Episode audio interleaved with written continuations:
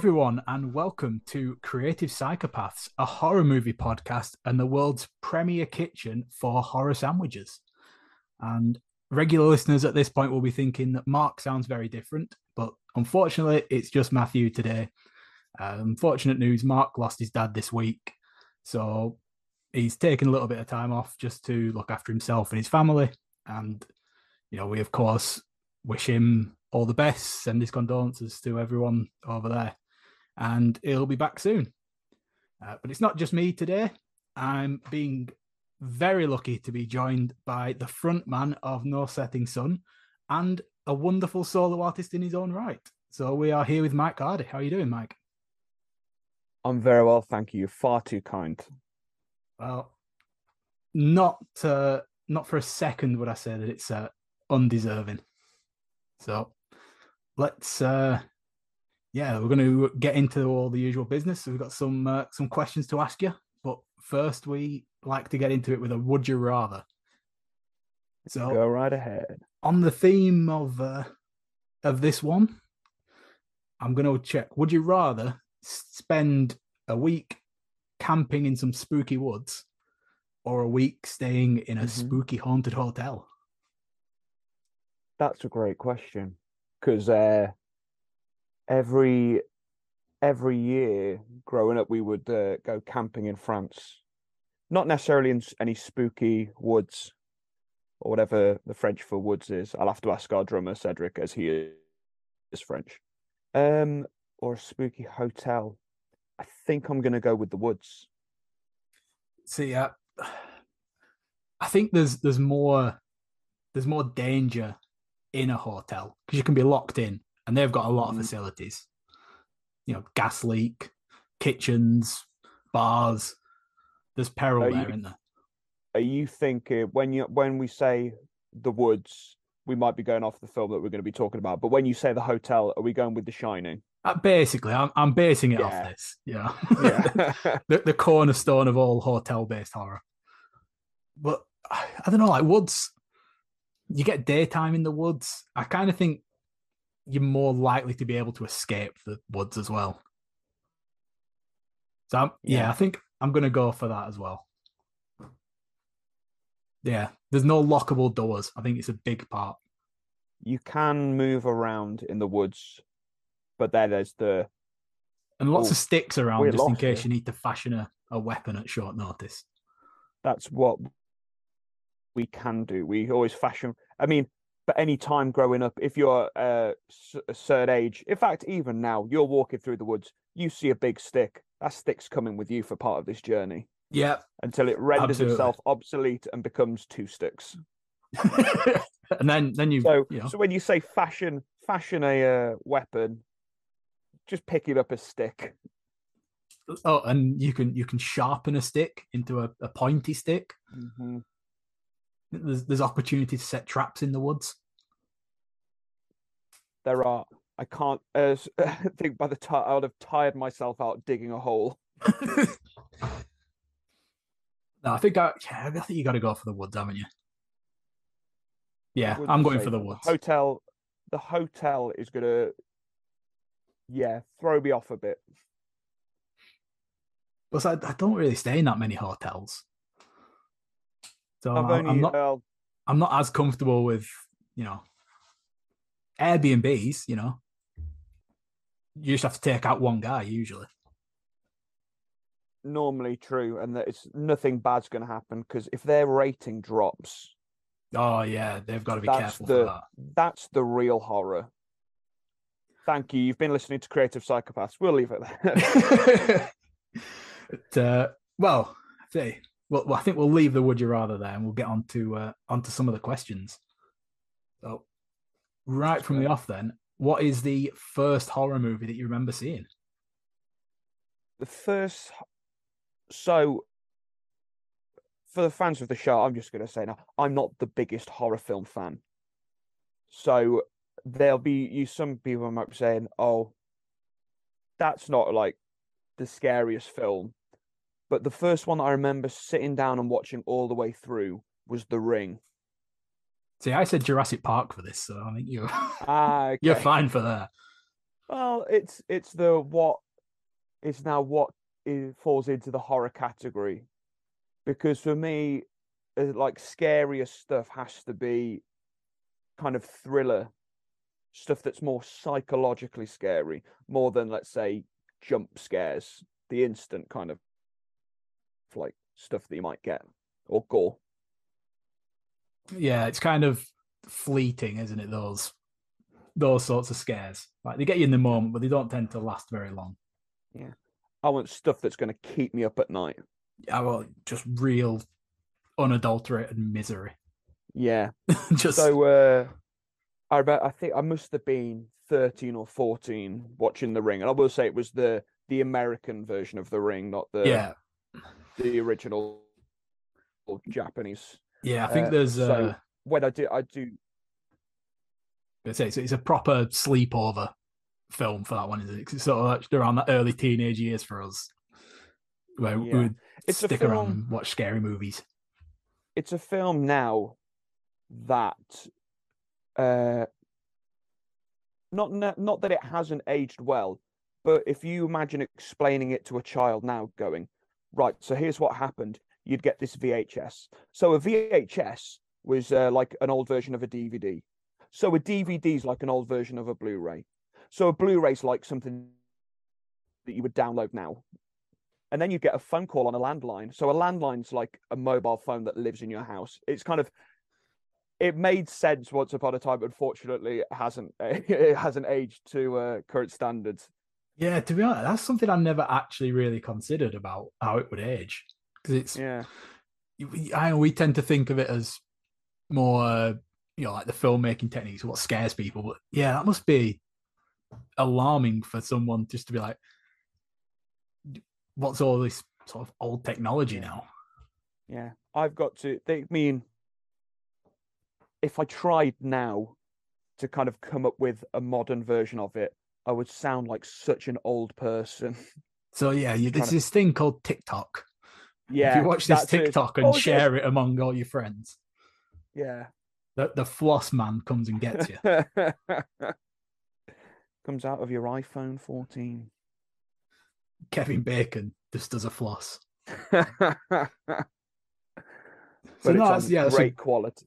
that's a great shout for for first film. I, I would think I would have probably been around, just starting to watch a few for the first time around then as well. Uh, Mm. but we'll I do remember watching watching the film, and then it being over and thinking, "Huh, was that?" I, I don't. It's like in the moment, I was like, it didn't feel that scary, and then I remember it was nighttime, and I uh, just like walked into the bathroom, just turned on the light, and then it was like it was black outside, and I just went, "Oh, I'm scared now." yeah. It's like, I, ah, I that find that a me." lot recording this. It's just like the Terrifier was was one uh that that we watched a couple of weeks ago, and like that, I just watching it, it's like, oh, this didn't really like bother me at all. And then turning it off at like eleven at night, and you're going to bed, and you just flick the switch, and it's just like, oh shit, I'm thinking about it, aren't I now? Yeah, Uh oh.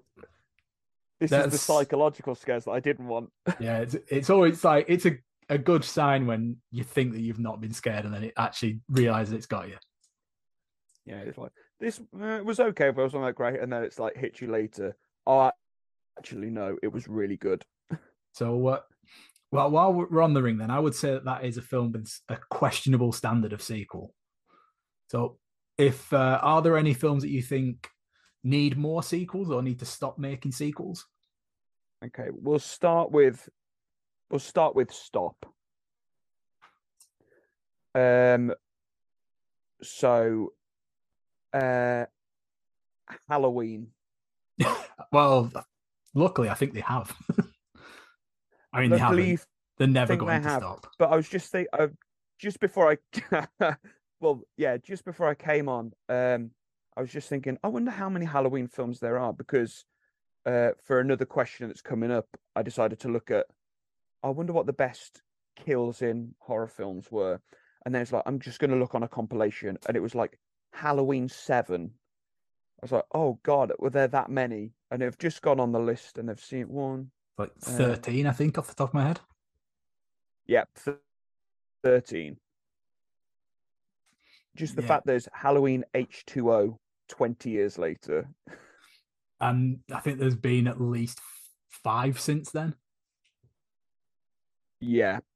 That was a good one. That, So- that was, uh, yeah, that was fun. That one. It was that one. And that ties into, I don't know too much about, but like Nightmare on Elm Street, I know there were a lot of those. They tended to, they kind of got out while the going was good. Played with the hmm. formula a little bit with Yeah. New Nightmare in the nineties, and then then then the reboot in that era where they tried to reboot everything, sort of like that Yeah. mid to late noughties. So there aren't there aren't too many of them. I'd say Hellraiser's probably the one that comes closest because they they got the double figures as well. Yeah. So, but no, I think So Halloween. is- again, in a film that doesn't need, So yeah, I was going to say Halloween has, has run its course. I think now, and it can it can lay dormant for a good ten years, and no one uh, needs to worry about it. so another another one uh, that I saw and just uh, ones we might be talking about in a bit. So there was a film a few years ago called Blair Witch. The was it like kind of like a- 2016 ish? something like that yeah um that i've not seen it but from the kind of description of looks like a pretty good sequel based off of the original however the film uh i'll have to find the full name of it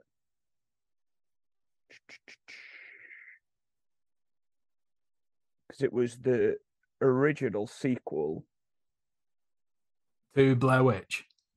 yeah So it Book was of Shadows. Yeah. Blair Witch 2. Yeah. So I thought I'm again no time to watch this, but I'm to watch the trailer. Oh my god. First for a film to look like it missed the mark so much.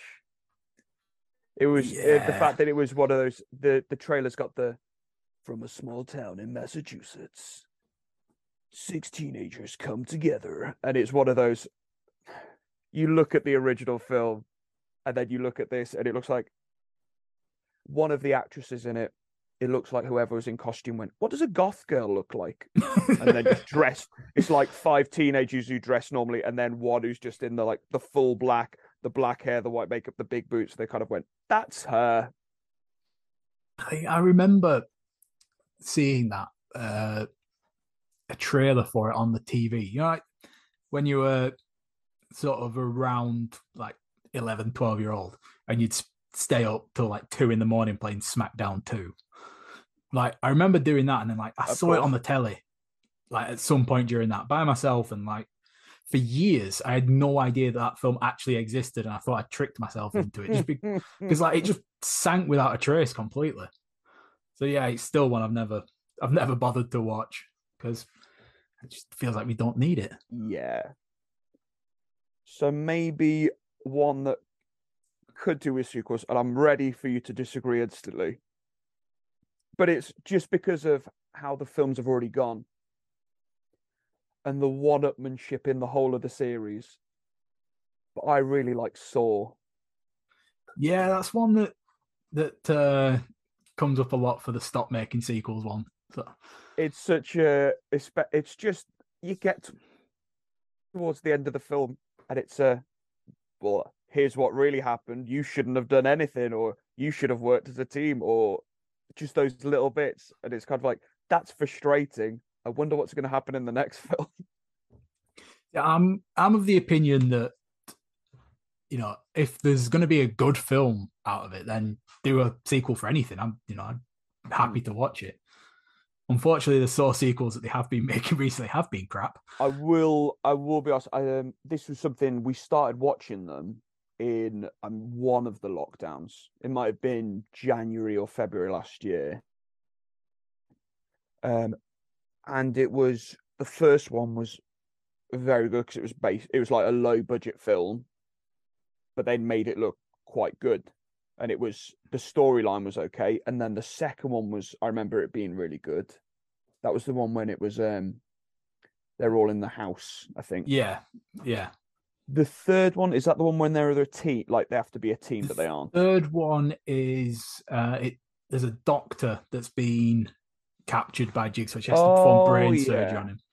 I think that was the That's the one, that, and that ties into some other ones. the yeah. I think the brain surgery or something was that was like the biggest issue the censors had with the film. Oh right, looked too real. You just think uh, some of the stuff that you're seeing. So Yeah. I think pretty gentle, really. Just a bit of brain surgery. it's just brain surgery. No, so they've a, I a liked- franchise I- that's got messy, but like you say, if they've got an idea for one and they can make a good one, I mean, they tried it with Spiral, but I just didn't think it really worked. But I would, I would watch one. I'd give it only another chance. yeah, I've only seen. I think it was when I say the original, the original six, and then I remember there was one that came out when it was the height of 3D movies, and then yeah, which is, I think it was that and Jackass were like the two films where I thought, yes, this is what 3D's for. you know, yeah, give me stupid gore and stupid men throwing themselves down a hill on a trolley. Yeah, I mean, Jackass unedited could have been a Saw film. It could have been great. just errors going that way. But yeah, it was uh, that, and I know there's yeah the two films that have been out since, but I've not seen them either. So, well, I would say let's move, move on to our next one then, because Saw is a franchise that does have a lot of kills. Uh, would you say that the best kill is from that, or would you say something else? My favorite kill, I'm going to say, from a thriller. Oh, okay. And uh, just one question for you, Matt. Do you like Huey Lewis and the News? See, I'm saying that is the uh, the same answer that we were given last week as well. On uh, was it? it was, yeah. So that's two for two. two for two. It's such a. I was gonna because I was looking at kills, and it was that one and the uh, chainsaw one from that film as well. Yeah, Uh, yeah, both, both brutal. both great kills, and it was, but it's just the absolute no ex- expressionless psychoticness of it. It's just so such a kind of like a telling, just talking at someone of your music preference, and then just, do you have a dog? No. So, "Well, yeah. you wearing a raincoat? Yes, I am. It is. It is a fantastic scene. I would, I'd say American Psycho falls on the horror. It's certainly got more than one tag on Netflix. Yeah, it's one of those. It's the in the thriller and horror circle, kind of just Yeah, the No, I'd say- I'd say that's a- cross. it's a great shout. I mean, I've said it several times. It helps that it's Jared Leto getting the axe in his head too. Yeah. Oh, The the man, the man knows how to die on screen. Uh, So yeah, and it's got that. It's got that brilliant balance of absurdism and realistic as well. Yeah, you know, because it's sort of daft, but at the same time, it's kind of believable. So it's, yeah, it is a, a great shout. So we'll move on to the next one then. So, uh, what is a scary moment from a non horror movie that you remember? so probably the first one that scared me, and it this one might have come up, but it would have been uh the opening of the Ark in Indiana Jones. You know what? I, I'm not sure if it has, but yeah, I It's- certainly see where you're coming from. the as a because you you're a young kid when you first see it. I think it's on at Christmas or Easter at some point, all three, one Saturday, every Saturday in a row, something like Yeah. that. And it would it would have been as a kid just seeing the face melt. Yeah, they like. See, I know that so we might not have had this one specifically, but Spielberg comes up a lot for these ones Mm. because he's he just puts these scary touches in all of his films. You know, where there's peril and like even Ready Player One, which was properly really anonymous in Mm. Spielberg's canon. He's got this whole scene in the middle of the film where it's just The Shining and characters going through that. So it's horror elements it make an adventure film much better. Yeah. You've got to have that. I mean, it's not just peril, but it gives it some balance as well because the fun, you know, punching Nazis and wisecracking that Indiana Jones does. Yeah. You got to balance that with something pretty nasty, and it does a great job. Yeah, I would say ten out of ten moment. Uh, we'll, we'll go for the uh, the last of the questions then before we we get into the film. And uh, what is a non horror movie that you would like to remake into a horror film? Okay. So I've kind of gone a little off script with the film sense, but more of a, a universe sense. Okay. Would because it would work for comedy, having seen one of its mini, uh, seen one of its series, but horror in Star Wars. That is exactly what I said on mine as well. My first episode. You and me, Matt. Yeah. It's... You and I, we just worked together. it makes perfect sense. There's for an a universe that's got like I mean the, the scope of it is enormous, isn't it? And then you've got these group of people that just have these magic powers that they can use for good or ill. Mm. I mean, yeah, I think that's the thing is, I don't even think it needs that.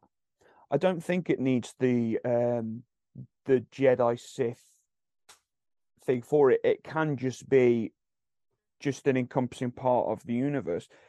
I think it was because it was watching um uh was it The Mandalorian and thinking they can do comedy. I know it was a Taika Waititi's episode. Yeah. Uh of Mandalorian where it's like, oh, comedy works here. So it's what else can work here? And so horror, def- I mean, the amount of creatures they've got. And think as well, I know it's, it's a film that we saw together there as well, but the ending to Rogue One. I mean, yeah. What is that if not a horror pitch for Star Wars? That's a, yeah, that ending is, I remember just having seen that film and loving it up until that. And then it is that kind of the uh, well the yeah the escape from the horror moment that you get mm, pretty much every horror film it's you have to have you can't have the creature win all the time you've no, got to you got to so, take out most but not all yeah so works really well it is the tense moment to see what happens obviously you'll know, what happens but in that brief moment yeah the that's a good good picture of horror bit. But yeah, they've got a whole universe they can work with. Very Do good. Something. Yeah. Do something, Disney. Well, just today they've announced that Bob Iger is the new CEO. So get your letters in. Dear Bob, I'll just scratch. I'll just. Dear Bob Iger makes Star Wars scary.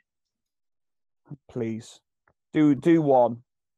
With there's there's so many spin-offs. Can we just have one? Uh, can we have one comedy and one horror? Yeah, I'm fully with you there. So, right, I reckon then that wraps us up nicely as the uh, the first slice of bread on this particular horror sandwich. So, if if you're having a sandwich, what what do you normally go for? Me, I had a sandwich today while watching the football, and it was, and it's gonna it was steak and cheese, all vegan, baby. Okay, so we're having a, a vegan cheese steak sandwich. Mm-hmm. Right. So yeah, so let the filling then. We're going to be talking about a big one. This is one that's come up quite a few times, so exciting to get into it. We're doing the Blair Witch Project. So from 1999, and it is directed by Daniel Myrick and Eduardo Sanchez, its cast is this one's easy because there's only three people and they've all just played their own names. So we've got Heather Donahue, Michael Williams, and Josh Joshua Leonard. And budget, it's one of those fairy tale success stories. Sixty thousand dollars and it grossed two hundred and forty-eight point six million. So The dream. is that is a lot of moolah. Yeah. Imagine that. I think I was reading up saying, uh, as well as being independent film, was it the direct? There were, uh, I think, the University of Florida at the time. The directors were wanting to make. I uh, know they were film. students, yeah. Yeah. Imagine that just being your first credit. Yeah, it's a bit. I think we'll see, I'll get into this probably a little bit towards the end, but I think everyone here is kind of a victim of their own success on that front. Because, Yeah. like, there's been very little that they've got in the way of work, you know, for the for the cast and directors since. I mean, the Well, cast um, mainly because everyone thought they were dead for so long. It was it was the the downfall of using the incredible marketing, the incredible kind of like well, call it guerrilla marketing, versus the unfortunate backlash of using your own name yeah, in a film. Yeah, so I think it's one thing that I've kind of come to recognize it. It's the perfect film at the perfect time. Because it Yeah. was a late 90s film. And it's sort of that that time where the internet was taking off and people were starting to use it more. They were getting it in the houses. But also not so big that stuff like this just gets debunked quickly. It's like- yes. so much of this was all just is the Blair Witch real? Did these people really go missing? Like, and it was it was genius in that regard because Yeah. like it I'd took have to a long while before you out- got your footing.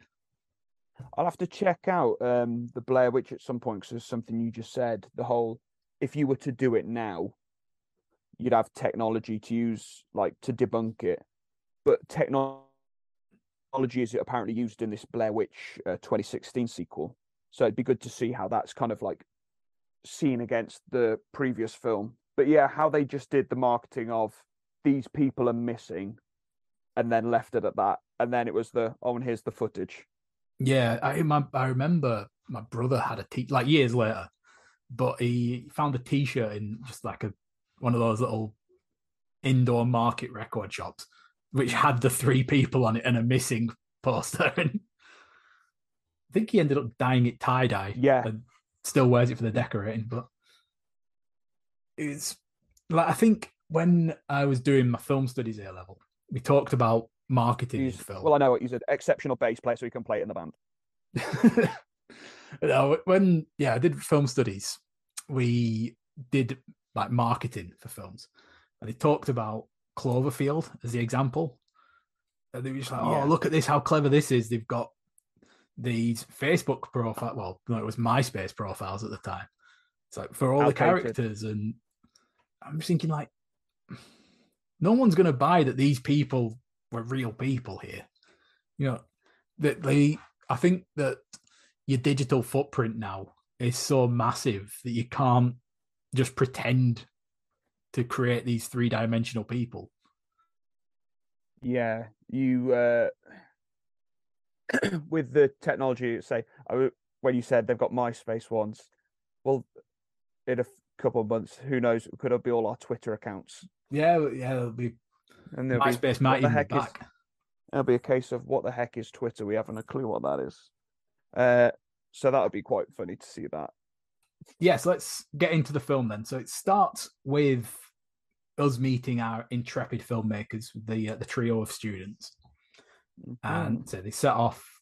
Basically, we're going to go into the woods and explore this myth, legend, spooky thing, and they talk to basically vox pops people in the area. yeah, I think I don't know about you, but I kind of thought this was really realistic. In that I felt that a lot of the people there were just making any old shit up. So, from looking looking at parts of this film online through different forums and uh, through what they've said is that some were actors and some weren't. I thought that uh, was it Mary, the woman they meet at the trailer, who's like the the main interaction with with the Blair Witch. I thought she felt like an actress. I thought the others were kind of not. I thought was the a, yeah. I was the two what the two men. Those two I weren't I too sure about. I kind of thought they yeah. they might have had to have been, just because they they would have had to have that story fed to them. Yeah, but it sort of had that vibe where it's like you get a lot in, you know, real legend and these spooky stories, where it's like there's these basic facts or, or story points that are all there, and then people just make up wild shit around it, and like there's no no set story of what they're going to be talking about. Yeah, well, that is the kind of in itself the film. Yeah, kind of. I thought there was one though with the with these talking heads is that there was a a woman holding a child, and like the child covering the woman's mouth and trying to get her to stop because it's yeah. scary. I thought that's that's a really good thing. Like just a little it's a little moment that says you might not be scared, but you should be. And yeah, just completely natural, being that it's just come from a, a child who's too young to really know what's going on. Yeah. So when um when they're uh, talking to these people, and I'll ask you this as well because there is the um the man, or I think it's the man who says about the um was it the old man who'd killed the kids in the cellar and he makes them face the wall and does like one at a time and then there's the woman saying um uh, to, like it's more to do with oh, it's the witchcraft. So it's like the actual Blair Witch. So it's like they've got more than one story. Do you feel it was kind of like they hadn't decided how it was going to end? So they kind of left themselves open with those vox pops for like the option of more than one. It's I it would be a clever thing to do, definitely. Uh, You've just got that footage in the bank. If it's kind of, oh, we want to go with this, and then it turns out actually this is kind of hard to do, but we've got this instead. Yeah, I mean, that would be that would be a clever way to to do it. Because I think I might be wrong, but later on when Josh leaves the set, I think it's because the actor was just like, "I've had enough of this. I want to go." So they sort of hastily wrote around as to the abduction aspect of it. Because uh, a lot of it was made up on the fly. Because uh, like the from what i believe they they got the cast in and they were just like right we'll give you these sort of directions day to day and we'll meet you at the end of every day get the footage and give you new batteries and what have you. Yeah. Uh, and then sort of give you the directions as to what you're going to do tomorrow, and then sort of stepped back and watched it from a distance while fucking with them in the night and things like that. Yeah, very so, from what I've read, very heavily improvised. Yeah, it was which kind of gives it a really good, realistic. Uh, it's something that you get to it because later in the film. It isn't script. Yeah, the real kind of sense of we aren't actually actors. We're kind of like filmmakers. We are kind of like a documentary crew. We can't. They're not putting themselves down as actors. They are putting themselves down as we are people trying to find something, and now we are shit scared. Yeah, I think they uh, when later in the film when they all start falling out and stuff, like you can feel that they're very stressed and that that feels natural. And also yeah. the way that like the dynamics keep moving around in it. It's like a different one's playing Peacemaker all the time. Yeah. It's like it always feels like they're just getting people when they snap and other people, you know, someone else will be angry at this point, someone else will be angry at this point. It's it's kind of rare that all three of them go off in one go. And yeah, it goes from the I remember the bit being when they first um, cross over the stream or the river, and it goes from oh that's quite fun to they've got to come back and do it later, and it's then it's more stressful when they come Yeah. back and see it again and again. So, well, yeah. After we'll, we'll just move on through the plot 'cause we have covered a, a good chunk of it. So the basically once they've talking to these people, they go into the woods where this supposed witch does her business. Uh, well, I mean, does a Blair Witch shit in the woods, I guess. Uh, and Shit's money is what it does. Two hundred and fifty million. But yeah, so they, you know they go into the the woods to try and find stuff, and they they just don't really find anything, do they? So they're going about looking for this cemetery, and they don't really find anything, but get lost trying to do it. And whenever they camp, they just hear noises and Yeah. They hear kind of the I, don't, I can't remember it's the when they go to to- I think the first few times it is the you you would hear noises when you camp anyway, but I can't remember if there were like children's voices or anything in the first few times. I didn't really pick up much in the way of noises when I was watching it back. I don't know if I just had my telly too quiet or anything. Uh, but I also thought with those those scenes where they were, you know, they were being scared in the night and stuff, and also during the day, it's just it's a film that's made without any trickery at all. There's no effects. There's no dude in a suit hiding behind a tree just to spook people that are looking in the background. And it's I don't know, it's it's kind of hard for me to make my mind up about whether that's good or not. So I think it makes the film less scary because you're not you sort of watching it through these people's eyes, but also makes it more real and more scary as a result.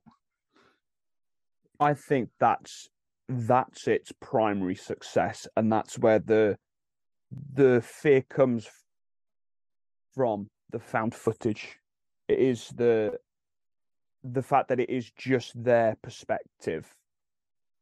I think if it was when it is at night and it's you hear those voices, if it then cut to not someone but kind of like a perspective from outside the tent watching them. Not necessarily the witches, but someone else, let's say. Just looking in. It kind of I think I'd be like, oh, who was that? And was that someone who's following them? Would it be the witch? Would it be anyone else? It's kind of like I just want to see what they've seen. Yeah, which I mean, it's the the Bible on which all found footage films have followed since, isn't it? Yeah. But one thing that I, I would say for it is I think you know it set the tone, but other films since have done a much better job of showing us the characters because it's you know it's all the, these handheld and it looks more as if what a person would shoot because it's all over the place. I think the other films sort of they give us that this moment at the beginning is like, oh, these cameras are head mounted, or this guy's a professional cameraman and he knows what he's doing. Yeah. Whereas this one, it's like, I mean, you can't really hear this, but I'm just moving around everywhere. Oh, those hands are going wild. They're going, yeah, they're all over the place. as was the filming, but that's what made it so realistic, especially for the time as well. Not being, it was like not clean. It was very Yeah. gritty, having to deal with um, uh, just uh, yeah, light exposure and things like that. Yeah, they they they do that mix between sort of the color filming in black and white quite a lot as well, which I always think is, you know, gives it that, you know, gives it an extra little bit of something, makes it Yeah, feel that maybe you might see something when when they change. But Mm, uh, no, they they they don't. Basically, you don't see anything untoward in the film at all until the last act, which is well the very last moment. well, I'm gonna I'm gonna I'm gonna pause just there and say there are a few things in which Okay. that when they when they are walking through the woods sometimes and when they wake up, um, there there's little stick figures. Yeah, yeah. So there's there's the bits that are left for them, aren't there? Yeah, Uh, you never when I say you never see anything, it's sort of and in you never see anyone being active against them. Kind of see like the results, the no, yeah, like um, was it their uh, penultimate night or something like that? And it's uh, he uh, they wake up and it's is it Josh's like t-shirt and Uh, blood yeah, and teeth or something Tooth, hair, and finger and tongue. I think it said when I I, I wasn't sure exactly what it was, so I did have to look that one up. Yeah, and there's the bit in Yeah. where they walk in in the woods and this come across all those sort of voodoo stick figure, you know, that the logo that the film was sold on after. You know, they find all those in the woods. And I remember like Side just note, after the film came out. Sorry, go on. Oh, side note, yeah. If you're ever going on a wooded walk with a partner, just have one of those handy if you've seen the film and if they've seen the film as well, and just be like, "Oh, look at what I've just found on the ground," and then it's like that's a great way to get out of the woods quick. Yeah, one time just after the film came out, we were walking like in, in a park with a wooded area near my grandma's house, and someone had knocked one of them up and just left it in the woods. Brilliant. Yeah, like twelve year old me really had a fun time with that one. Yep, iconic. Oh, I can't sleep again. Yeah. So yeah, that's basically sort of the whole bit of the film from this point is that they walk through the woods, sporadically interrupted by noises in the night and uh, finding sort of like little piles of rocks, isn't it, left outside the tent for them? These stone effigy, uh, sorry, wood effigies, and eventually, yeah, they all have a, a big fallout. They all get angry with each other. The map's not working, so Mike just boots it into a river. Uh, Yeah, that was a that was a moment in the film that was kind of like, right, that that didn't make much sense to do that. But again, the frustration they must have been feeling. But I, I think it, I completely saw where he was coming from because he was just like, yeah, the map's not doing shit. Everyone's lost, and it, you know, it just doesn't work. So just get rid. Like I could understand that. I threw the map away. I Yeah. threw the map away. Okay. And I'm watching this going, why the hell would you do that? But yeah, um, it sort of ratchets up as the, the film goes on uh, until basically Josh disappears. And like we said, we find that bundle full of his assorted body parts. Uh, Mm. and also, just before that, he comes back and all his shit's covered in slime as well, isn't it? Which I thought was Oh yeah. quite. Yeah. Another, Interesting little another thing. case of they may have had more than one ending. Yeah, yeah. I think kind of feels like one of those create your own stories, doesn't it? It's like decision A is taken, we'll do this. If decision B is taken, we'll do that. Yeah. We've got slime on something just in case.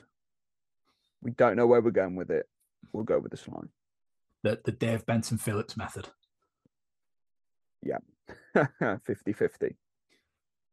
So yeah, basically all this ratchets up and, and gets worse and worse until they hear Josh in the night and say go looking for him.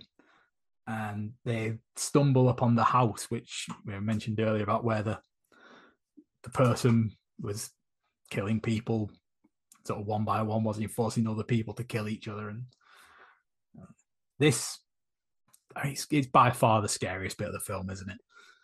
It's so for anyone who might be listening, when I I first heard about this film, not um through the film, but kind of through like a lot of parodies of it. So I remember it being uh, the most iconic one probably being from Scary Movie, where it's um the where it's uh I can't remember the name of the actress, but she's filming herself and it's like the snot running and it just keeps going and going and going. It's kind of like making a joke of it. So it's kind of like I didn't think this film was going to be that scary. and the ending is perfect for it. It is such a good finish to a film. It's it's great because it's I mean, it's all about the location. I mean that house is in the middle of the woods. It's falling apart. There's bloody handprints everywhere on it. Mm. And then all you see of it is people just running around filming with no regard for what they're looking at. So you, you're never really getting a chance to look at anything until you see. So the it is a great end because it's the first bit is I think it's is in Mike. Mike would be alive still. Is Mike running downstairs first, Yeah. and then it's he gets he falls to the floor or the camera goes to the floor, Yeah. Which I've I've read up on. I don't know if you've read it, but um, in trying to come up with the ending and not sure what to do, it was a you just ru- they told him just to run downstairs, and then when he did get down there, he was shoved to the floor by I think one of the directors. Because he didn't because- bully these guys enough. yeah, to do that. Um, and then it's followed by uh, when she comes downstairs and she sees him, and then it's the same thing. It's perfect, perfect ending because it's throughout all of this footage you've just seen. It links it back to meeting those guys at the start. Yeah. I, I- think as well. I don't, I don't know about, about you, but it's, I forgot that I forgot that first bit. It's uh, you you meet some people and it's kind of you do those little speech things. It's like to get people involved, and then it's all the way through, and then it's that right at the end. Yeah, and, and it what we were saying before about it not showing sort of enough. This is hmm. where they get the balance perfectly. You know, they, they show the camera falling down, they show Mike stood in the corner, and then the camera going again. And you kind of think, right, I know something's going on, I'm seeing something. And then it just lets your imagination run wild for the rest of it. yeah, you know, because I get the feeling, you know, that we talk about Jaws as being like that perfect example of just showing enough of the thing to be scary. And mm. for so much of the film, I'm thinking, I'm seeing the reactions to it. I'm not seeing sort of what they're scared of enough. So, and this is where they get they bring that in. You see, and it's still kind of the same in that he's just seeing the reactions to it, but there's something creepy about the characters now, and it's yeah. I think it, it's one of the one of the best endings that I can think of for a horror film because it's it's open and closed at the same time, and it's Yeah, you know, as soon as they're in that base, as soon as you see Mike facing the corner, you know, it's very much. Um, I tell you what, you can pull it back. You can pull this weirdly enough back to, and I know that we're both big fans of like stand-up comedy, like Stewart Lee. You fill in the blanks yourself, yeah, and in stand-up comedy, you do that, and you get the laugh, and you get. It's great when you've got to fill it in yourself but to do it in a horror film and get away with it without having to show who the Blair Witch was or any creature was because you kind of fill it in yourself. There's there's someone somewhere, and it it may even be one of the sequels that would make this film with a lot of money and make sort of the bones of it, and they will show the Blair Witch all the time. The witch will be an actual character. I'm gonna, show I'm all gonna, the scenes from the outside of the tent, and yeah, I'll and it- tell you now that is that is the 2016 Blair Witch film. yeah, I just think it it just feels much at less in interesting. looking at clips of the film, in looking at clips of the film, it's like they get one of them on YouTube was like, "Oh, they're getting chased by the witch," and it's like, "Oh, I can see a creature. I'm not invested." It's so far from, and I mean, well, I'd have to watch the film for me to come up with a legitimate reasoning for it. But you can get the fact that he got away with it in the first film, the original. I can't. I don't know what else to say. It is a perfect ending to a horror film. I, I'm saying then I'm going to agree with you, and I think I will will leave it there unless you have anything else to say about it. My final note is, it nearly wasn't, because looking at some notes, um, they were supposed to film The Witch, uh, but in the running around in the rooms, um, I think it was said uh, the director was it the director was dressed in was it a white white long johns, white stockings, and white pantyhose pulled over his head. Which and he was supposed to be the. Blair the the Blair Witch herself, but the cameraman forgot to pan left. Wow. Is that Good lucky? thing they didn't. I think yeah, it's a good job in it. Good job that they were just running around the house and kind of. I wonder if it was the one who shoved Mike at the end, and it was sense of, "Oh, good, we, oh, we forgot to do that," and they Yeah. kind of saw it in ed like post edit and was like, "Oh no," and then they were like, "Actually, that makes it a lot better." I think if you like I said earlier, if you're gonna make it now and you're rushing around, you see the witch a few times just in frame in passing now, don't you? And it you Yeah. know it works in a lot of films, but I don't know. Maybe, maybe You'd it's best left here. the the ending of the film, if it is made now, is the Blair Witch appears right at the end, and then the screen goes to black, and then you see the Blair Witch Project burst onto the screen with shrilled violins going. Yeah, and then about five minutes That's it. longer in the credits because loads more people made it. A lot more people made it. Here is the song from the soundtrack that isn't actually featured on the soundtrack. That's a shout out to Ghost right there. I tried to look for I tried to look for that song on the Halloween uh, playlist and it's not not on the Halloween playlist on the Halloween soundtrack and it's not on it. I mean, the best thing about that second Halloween film, but there we go. Uh, right then, so I think we've uh, yeah we've talked and spoken at length about it. So uh, let's see what uh, the Facebook group have to say. So let's have a look. Right then, so from the off so Chris has said that it was excellent, one of, if not the first in its style, which is, yeah, one thing we haven't really covered is how many films have come since and it's laid that uh, groundwork for, for a lot, a lot of movies.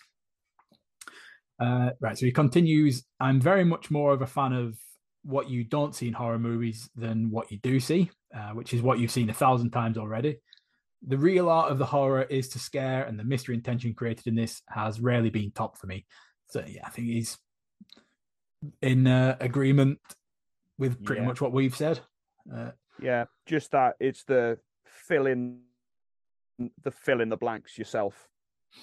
and then Faye's joined in, and she said that it's a Marmite film.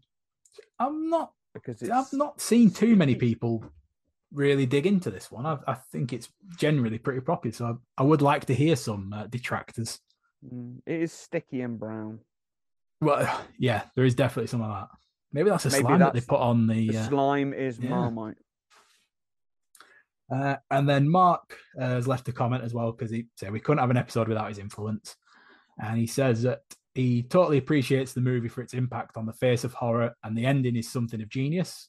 However, this hasn't aged particularly well. Also, given its short runtime, it kind of drags along. And overall, he gives it an ooh, that's spooky. So I, I kind of see where he's coming from. And I don't uh, yeah, disagree entirely. minutes. Under 90 minutes. And uh, yeah, I can see what he says. It's a lot of looking, just looking back now, it's kind of a lot of meandering about a woods. Yeah, I think if I do feel it, it does pay off more than it doesn't, though. I'd say. Yeah. If it ran, if it ran any longer, I wouldn't know what they would do. Yeah, yeah, definitely. Well, they they did film it in eight days, and then it took something like I can't remember if it was eight weeks or eight months to edit. So it's most of the work was done editing. So I imagine they had a lot of film that was just awful, just really boring film. Do you think it's kind of they had to film, but it's like improvising the same scenes over and over? Uh, God, that must maybe. have been. Yeah, that must have been for God. If it was actually, if we are film students ourselves, so we've got other film students to edit it. It's like trying to rush it out before graduation. Right, so That's a that's a film in itself. But that's more like of a uh, making of the Blair Witch Project movie. Yeah. except it's like the proper old American college party, uh, like uh, was it American Pie style? We've got to get this out before graduation. I would, I would, I would watch that film. Let's make it. So, uh, yeah. So, in terms of uh, reviews, then uh, I've had a look around the internet, and uh, Letterboxd has a three point three, uh, Metascore an eighty-one percent. I think the most interesting though is Rotten Tomatoes, which is an eighty-six percent critic score and a fifty-six percent audience score. So it's it's probably not anywhere near as popular as I thought it was, which gives uh, more credence to what Faye was saying about it being a Marmite film. Yeah, well, that's fair. No, well, we, Um, we have a, a three tiered system on here, then, Mike. So we have, uh, if you thought the film was bad, it has a shit rating. Mhm. I think middle of the road, we give it an ooh, that's spooky, right? What Mark did. Or if it's a great film, you give it the full creative psychopath. So what are you saying for this one? Now, I think because oh, I don't know if I'm being too generous, if I want to be too stingy and stick it in the middle of the road. But I think because of its it's got a bit of the um, cult iconic status to it and being a bit of an original in that style, I'm going to give it the full creative psychopath. Yeah, I think I'm going exactly the same way. I think as a film, in and of itself, I would say it's probably straddling that line between ooh, that's spooky and a creative psychopath. But I think it's it's one film that I can't remove the context from it. So it's, it's for the time it came out for the i mean if it was to come out now you'd probably middle of the road if not less than that just because of well would it fit in with the current like state of technology that we have and it's like marketing and the budget and uh well all of it really but for that as you said like it was just on the cusp of the start of the internet or the start of the internet being popular, that's how it kind of had its cult status come about. yeah, and it's it's it walked so that so many films after it could run. You know, I, I think it's because of its impact and and how creative it was for the time. I'm, I'm giving it the full creative psychopath as well. So Yes. it gets it gets top marks from us because Mark's not here to pull it back down. Uh, right, so then we are actually going to have a little treat now because, as as we said uh, at the start, Mike is the frontman for No Setting Sun, and you've got a new single out. So the uh, we the song, do indeed. The song, oh, I was going to say the song and the accompanying for people. You know, you've got you've got a podcast that is for visual media, so we've got a music video out for it as well. Uh, and the song is called "Wake Up Tomorrow." Okay, so let's listen to it. Here it is.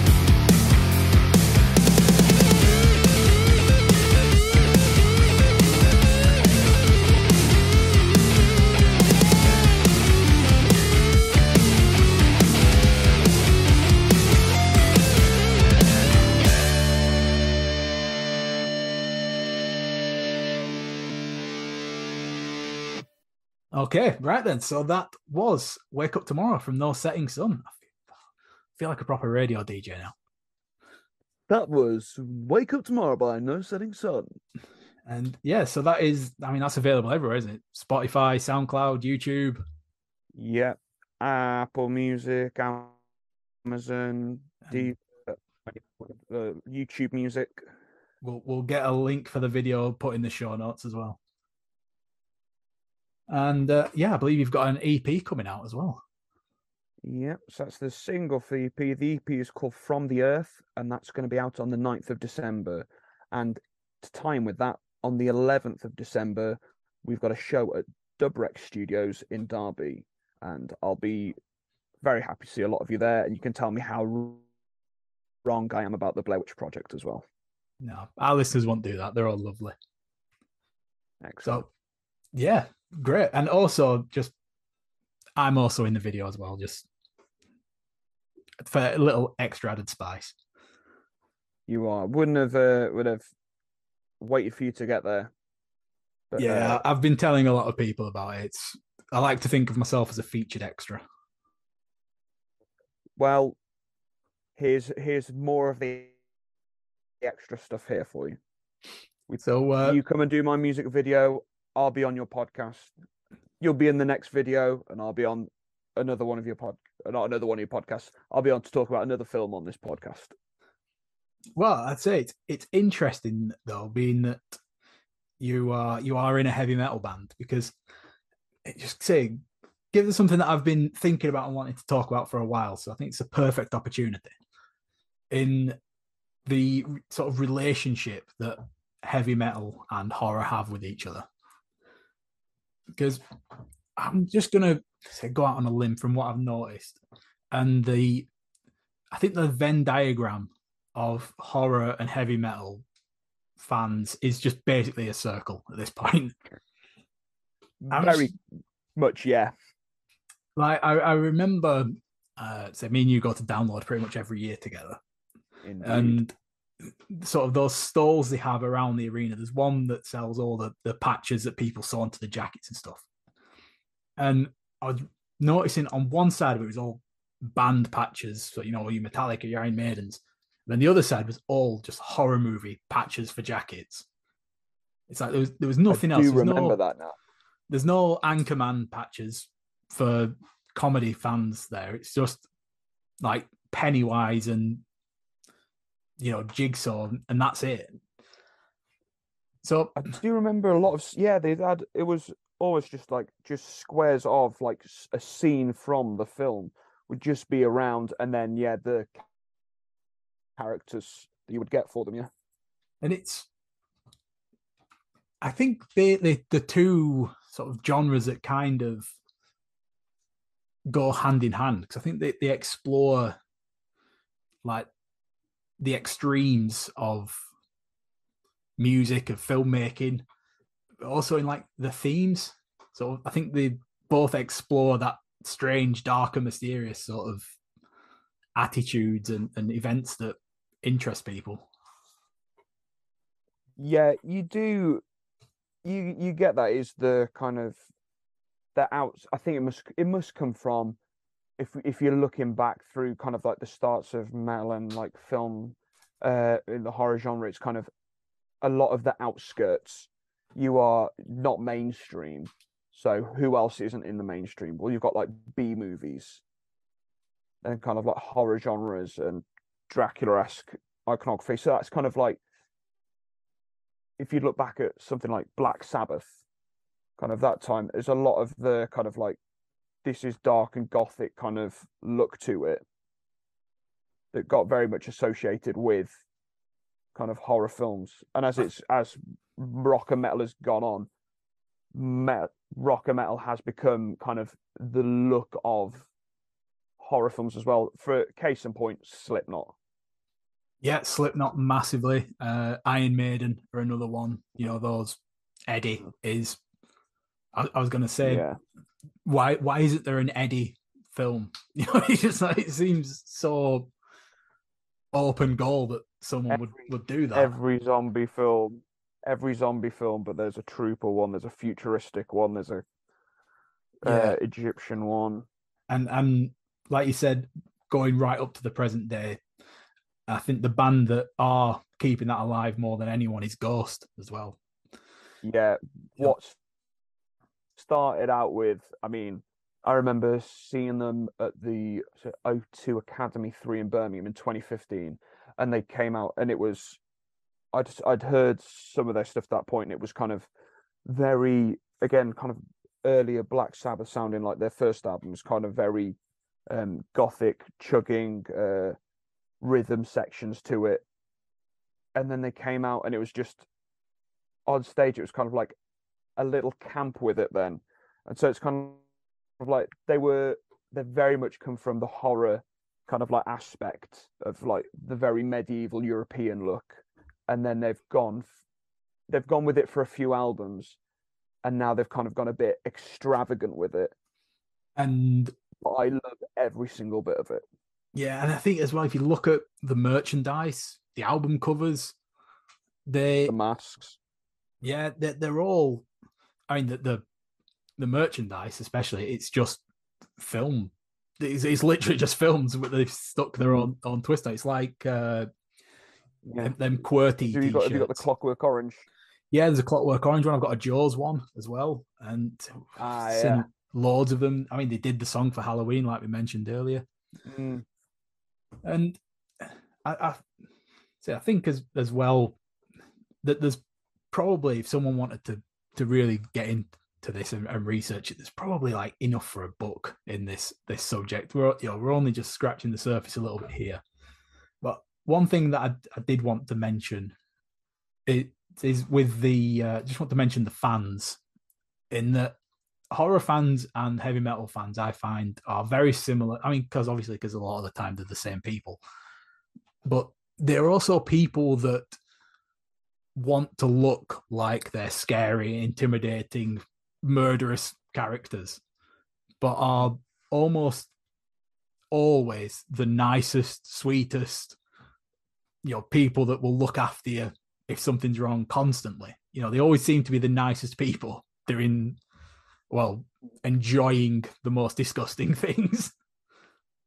I've of the mosh pits that I've been in, I think uh, ones where it's not at a hard rock or metal venue, I always get a bit more concerned with. So I think it's people who are just like jumping and mashing into each other for the sake of it.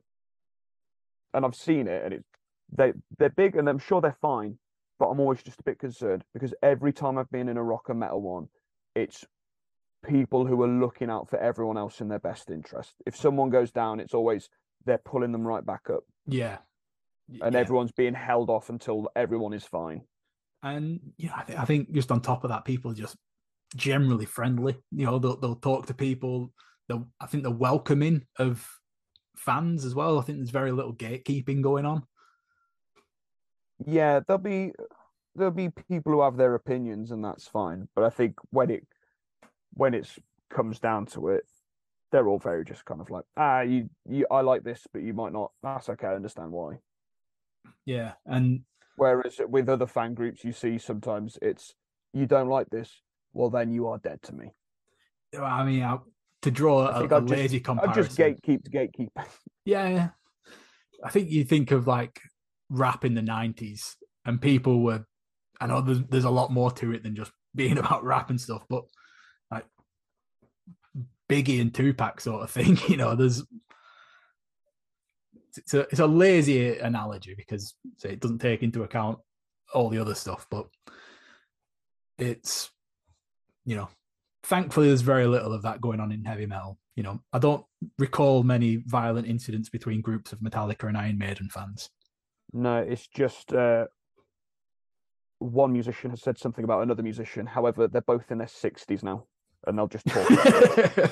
yeah, like, You'll never guess what has been said about Axl Rose by someone. It's like, okay, that's great. They're both in their sixties. They're fine. yeah.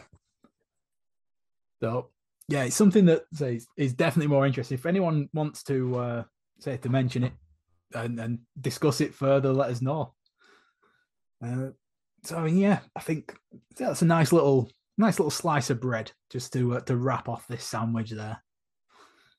Uh, Is But it a sandwich or a wrap? You just said wrap it off. Hmm. Oh, maybe we wrap. can. If it's a wrap, it has to have two tortillas. So maybe it's easier if we So just it's do a sandwich. quesadilla. Okay.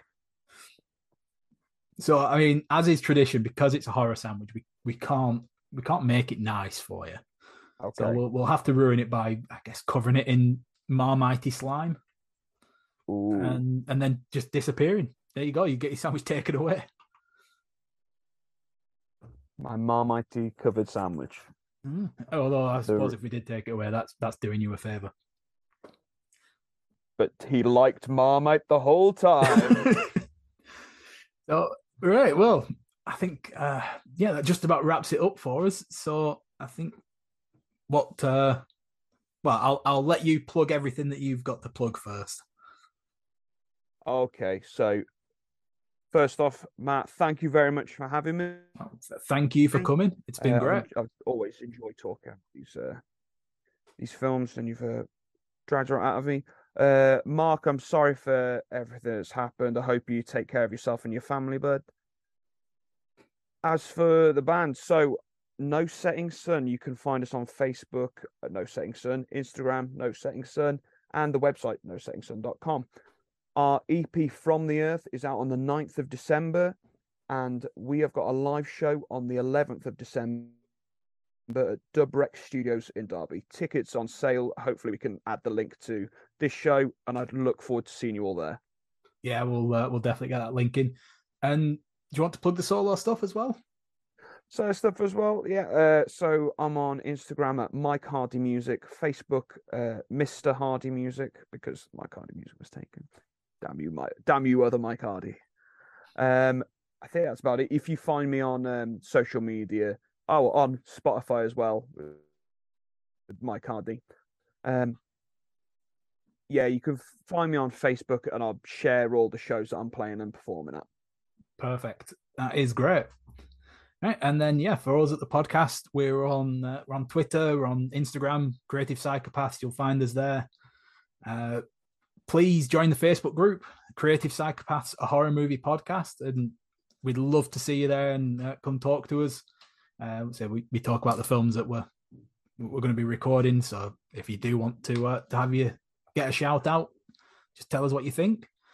And I think that's about it for plugs. So the only thing left to do is say goodbye.